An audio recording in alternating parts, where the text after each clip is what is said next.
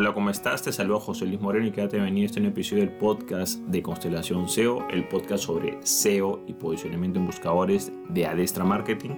Si es la primera vez que nos visitas, puedes suscribirte para ser notificado sobre futuros episodios del podcast. El tema que vamos a ver a continuación es sobre el SEO on-page, específicamente las similitudes que existen entre el consumo de recursos de un sitio web y el consumo de recursos de un automóvil o un coche.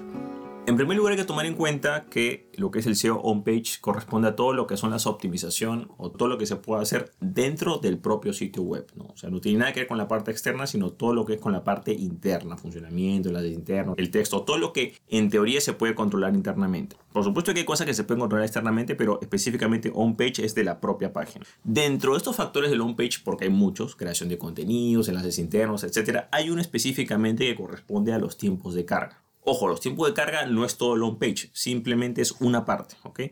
Esos tiempos de carga eh, sencillamente es el tiempo en que demora el sitio web en visualizarse. O la persona ve la página o ve el resultado de búsqueda o lo que sea y va a tomar un tiempo en que se cargue esa página.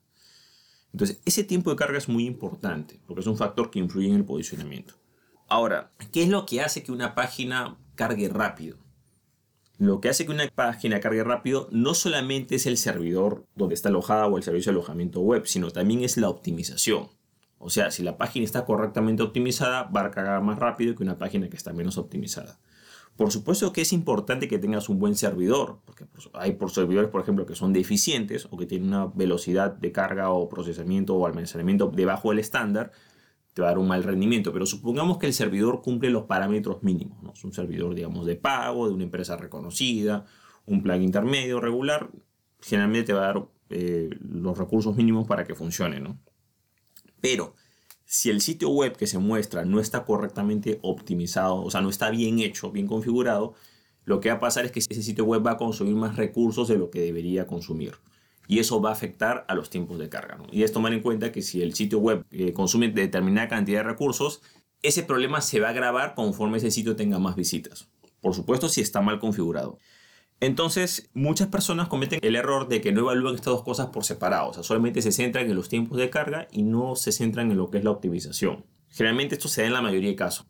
En menos casos se da lo contrario, de que a veces se centran en la optimización pero nunca analizan el servidor. Como digo, los problemas de servidor generalmente se dan cuando contratas servidores de baja calidad, servidores locales o generamos servidores, digamos, de, una empresa eh, que no tiene los parámetros mínimos. Si tú tienes un servicio, por ejemplo, vamos de lo básico, ¿no? por supuesto que hay varios tipos de servidores y varios planes, ¿no? pero por ejemplo, si tienes un servicio básico, una empresa, eh, por ejemplo, lo básico, ¿no? estadounidense, reconocida, con un plan en el plan intermedio o estándar suficiente para cubrir tus requerimientos. Ejemplo, ¿no?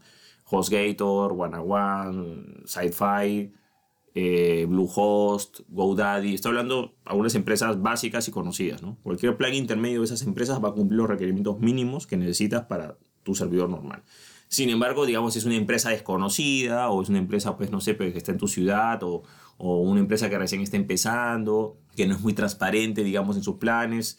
Entonces, claro, ahí vienen los problemas, ¿no? Generalmente mucha gente no revisa que, claro, o sea, dice, bueno, ese servidor cuesta como 150 dólares al año, 200 dólares, bueno, yo pago, yo pago 50 dólares al año, pues, ¿no? Claro, tú pagarás 50, o sea, pagas mucho menos, 50 al año en vez de 200 o en vez de 150, pero te están dando un servicio de servidor deficiente, o sea, eso, no alcanza para mejor entender, ¿no? Entonces no se trata de lo que tú pagues, o sea, hay mucha gente que dice, no, yo pago más, pago menos, no, o sea, se trata de lo que tú pagues y cuál es el plan del servidor que tú tienes. Esto es similar, por ejemplo, a lo que si contratas un plan, no sé, pues de datos, ¿no? O sea, tú no puedes decir, ah, bueno, mi internet vale, pues, este, no sé, pues yo pago 20 dólares y está bien, y bueno, pues tú pagas 100 y eres un tonto. No, o sea, si tú pagas 100, lo lógico es que tiene más velocidad, más capacidad, y si pagas menos es que es más lento, mejor entenderlo. O sea, hay una coherencia en eso, ¿no? Mejor servicio, etc. Entonces, lo importante no se trata de servidor lo que pagues, sino en qué es lo que tiene el plan, ¿ok? Eso es importante. Bueno, entonces, ¿qué es lo que sucede? Que cuando hay estos problemas de carga, eh, como digo, en la mayoría de casos el servidor, ya por la globalización que hay, generalmente es más fácil acceder a un servidor estándar. Antes no era así. Pero generalmente muchos problemas se dan por la optimización. O sea, de repente mandan a hacer un sitio web la persona, tiene vamos a suponer que tiene un servidor normal, con los estándares que te he dicho, de una empresa conocida, etc. Un plugin intermedio. Pero ¿qué pasa? Que la persona que hace el sitio web no la hace bien. Está mal optimizado, consume muchos recursos. ¿Y qué pasa? Que eso se come el servidor. Pero no es que se coma el servidor por la incapacidad del servidor, sino que lo que sucede es que ese sitio está mal hecho en realidad. Entonces, ¿qué es lo que sucede? La primera reacción que tiene, digamos, el dueño de empresa de negocio dice, oye, este sitio está fallando, y le pregunta a la persona pues, que ha hecho el sitio web, mira, ¿qué, ¿qué puedo hacer? Y ahí viene el primer error, que si la persona que ha hecho el sitio web digamos, bueno, si es profesional quizás se dirá, bueno, ¿sabes qué? Cometió este error, voy a optimizarlo, pero generalmente eso ocurre muy poco, ¿no? La respuesta más fácil es, es echarle la culpa a otra cosa, ¿no? Generalmente el profesional va a decir, no, es que el servidor compra un plan más y aumenta la velocidad del servidor y listo. Entonces a veces esa no es la solución, ¿por qué? Porque si el sitio está mal optimizado, lo que hay que hacer es optimizar ese sitio o hacerlo bien o rehacerlo en realidad. Algo que veo mucho, por ejemplo, que sucede esto es, vamos a poner ejemplos más sencillos, porque hay diferentes plataformas, por ejemplo con WordPress, WordPress es un sistema gestor de contenidos que a veces utiliza unos plugins o plugins, que son como una especie de, de códigos que se anexan para agregarle funciones.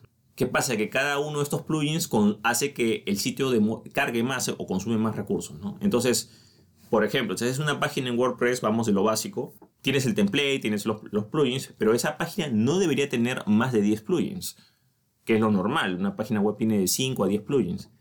Si tiene más, ahí vienen los problemas, ¿no? esa página quiere decir que está mal hecha porque lo que no conoce el programador el diseñador lo compensa con plugins, porque en teoría hay plugins para todo. Pero lamentablemente cada plugin le resta rendimiento al sitio web. ¿Se puede utilizar plugins? Sí, por supuesto, pero de una manera, digamos, eh, racional. Lo mismo pasa con Joomla, con los módulos, es similar. Tienes eh, en Joomla, que es otro sistema, los módulos es el equivalente de los plugins, pero bueno, hay diferentes eh, sistemas y herramientas, pero lo importante es que esos complementos que están prefabricados, tiende a consumir recursos. Por ejemplo, varios casos, que es algo que se repite, mire, esta página tiene problemas de rendimiento. Yo entro y de repente veo que la página tiene pues 30 plugins, 40 plugins, 50 plugins. Esas son páginas totalmente inviables y mal hechas. Entonces, ¿qué es lo que pasa? Que el diseñador o el programador, en este caso que ha hecho el sitio web, no sabe, en la realidad no tiene experiencia y busca los caminos fáciles, comienza a instalar un poco de plugins y eso ralentiza la página. Entonces, ¿qué pasa? Que así tengas un super servidor, eso se te va a caer. Entonces, ¿qué es lo que sucede? Aquí mucha gente dice, lamentablemente a veces el dueño de empresa de negocio le dice al, que ha hecho la página, mira, ¿qué puedo hacer? Y el que ha hecho la página dice, bueno, contrata, aumenta el plan del servidor. Ahora, no todos dicen eso. Hay unos que dicen, no, bueno, hay, un, hay otro plugin más que es pagado que te, que te aumenta los tiempos de carga. Pero en realidad ese es otro problema, ¿no? Ese plugin pagado, ese plan pagado que supuestamente te agiliza los tiempos de carga, es una especie de servidor, o sea, es similar. Es como, estás como que subcontratando otro servicio de servidor para compensar ese, ese procesamiento de esos tiempos de carga. Es lo mismo en realidad, pero con otro nombre disfrazado, ¿no? O sea, estás también haciendo un upgrade o pagando más en tu servidor, pero lo estás pagando por ese mal trabajo que se hizo internamente. Entonces, en este caso, si el servidor es un servidor estándar, la solución es mejorar el sitio web, no es aumentar el plan del servidor porque no está solucionando el problema. Ahora, ¿cómo explico esto a veces a muchos dueños de empresa y negocio que les cuesta entender este tema? ¿no? Oye, pero ¿cómo uso la optimización? Yo, yo uso el ejemplo del carro ¿no? o del coche, que es bastante sencillo de entender. Tú tienes un coche o un carro, digamos, ¿no? Entonces de repente eh, la persona, vamos a poner un ejemplo, ¿no? Los carros generalmente tú los compras ya hechos, una, una empresa reconocida que es lo ideal, pero bueno, supongamos que una persona te repara un carro o te hace un carro. Una de las dos opciones, ¿no? Vamos a poner que te lo repara o te lo, o te lo hace desde cero, que es un poco difícil de creer, pero supongamos, ¿no?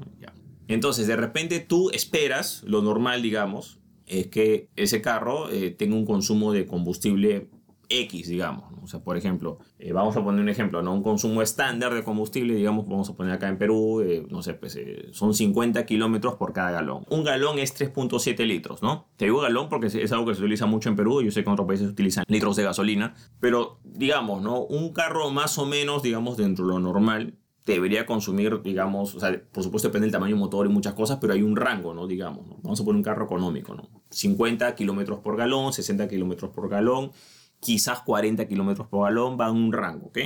Por supuesto que esto depende del tamaño del motor y todo, pero tú tienes una idea que más o menos ese es el nivel de consumo, ¿no? Pero ¿qué es lo que sucede? Que esta persona te hace ese sitio web, eh, perdón, te hace ese auto, ¿no? te lo construye, te lo remodela, lo que sea, y de repente ese auto, después que lo ha hecho, tú lo enciendes, lo pruebas perfecto, pero tiene un rendimiento debajo del promedio, o sea, es un, no sé, pues te consume 10 eh, kilómetros por galón. Es un consumo muy alto, te das cuenta, ¿no? Y supongamos que es un auto, no es una camioneta, sino es un auto estándar, ¿no? Entonces dice, bueno, acá hay algo raro, ¿no? O sea, si un carro normal te consume 50 kilómetros por galón y de repente este auto está consumiendo, si la, mayoría de autos eh, te rinde 50 kilómetros por galón, ese rendimiento que tiene el auto, y este auto que lo mandó a hacer, lo mandó a repararlo, con un galón solamente anda 10 kilómetros, acá hay algo, algo que está mal. La solución es que eso tiene que arreglarse o tiene que optimizarse. O sea, es ese motor, lo que sea, está consumiendo más de lo normal. Entonces, si fuera un auto, sería fácil tú analizar eso, pero como es un sitio web, a veces es más difícil de interpretar. Y aquí viene lo más curioso. Es como que el, mecánico te dijera, bueno, ¿sabes qué es lo que tiene que hacer? Sencillo, échale más gasolina. No es que el auto esté mal, usted le echa más gasolina y con eso soluciona el problema. Y no se trata de que tú gastes más en gasolina para compensar las deficiencias que tiene ese, ese auto o ese motor. La solución es que te lo hagan bien, que lo arreglen, que, cuál es la fuga, o sea, dónde se está consumiendo de más, porque no es posible que un auto, digamos que, que con un galón solamente ande 10 kilómetros o 9 kilómetros, no tiene lógica. Si el promedio es 30, 40 o 60 quizás, si es un motor más pequeño, entonces, esa es la verdadera forma de abordar el problema. Entonces, es igual lo corresponde al, al servidor y al cómo está optimizado el sitio. Si el sitio consume demasiados recursos, la solución no es subir el plan del servidor. Ah, bueno, hay que pagar más en el servidor, hay que tener más recursos del servidor, porque con eso estoy compensando el mal trabajo que está haciendo el diseñador o el programador del sitio web. Ahí la solución es que ese sitio se optimice y que tenga un rendimiento estándar. No es posible que consuma tantos recursos un sitio web de, que está mal hecho, mejor entender, eso tiene que arreglarse. Entonces, esa es la forma correcta de abordar ese problema y de poder solucionar esa, esa falta de conocimiento que tiene, digamos, el programador o el diseñador, que a veces, claro, la parte visual es importante, pero tiene que haber un balance entre la parte visual o la parte estética y el rendimiento. No puedes sacrificar rendimiento por algo estético o algo visual. Entonces, por ejemplo, vamos desde lo básico, ¿no? Si tú usas un WordPress, no puedes utilizar pues 30, 40, 50 plugins, es demasiado, tendrás que usar 10 ¿ok? Vamos con lo básico. Para usar menos plugins tienes que conocer más la plataforma y hacer más tu trabajo, así de simple. Porque los, los plugins simplemente son soluciones sencillas que las desarrollan otras empresas, pero tú tienes que ver que no puedes meterle tanto plugin porque eso le resta rendimiento. Igual también, por ejemplo, si tú utilizas una, una imagen máxima de resolución, la puedes bajar un poco. Si vas a alojar un video, no vas a alojar un video en el servidor, tienes que alojarlo en un sitio externo para que no satures el servidor. O sea, hay varias cosas que se pueden hacer. Bueno, de esta manera hemos visto cuáles son las similitudes que pueden haber en lo que corresponde al consumo de recursos de un sitio web y los consumos de recursos de un auto o coche. Bueno, eso es todo conmigo. Espero que te haya gustado este episodio. Si te gustó, no te olvides hacer clic en me gusta, dejarte comentario en la parte de abajo, compartir el episodio y por supuesto suscribirte al podcast.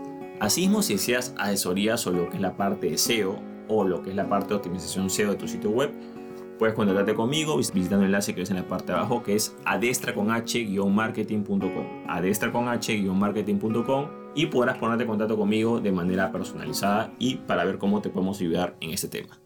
Bueno, eso es todo conmigo, muchísimas gracias y estamos en contacto. Hasta luego.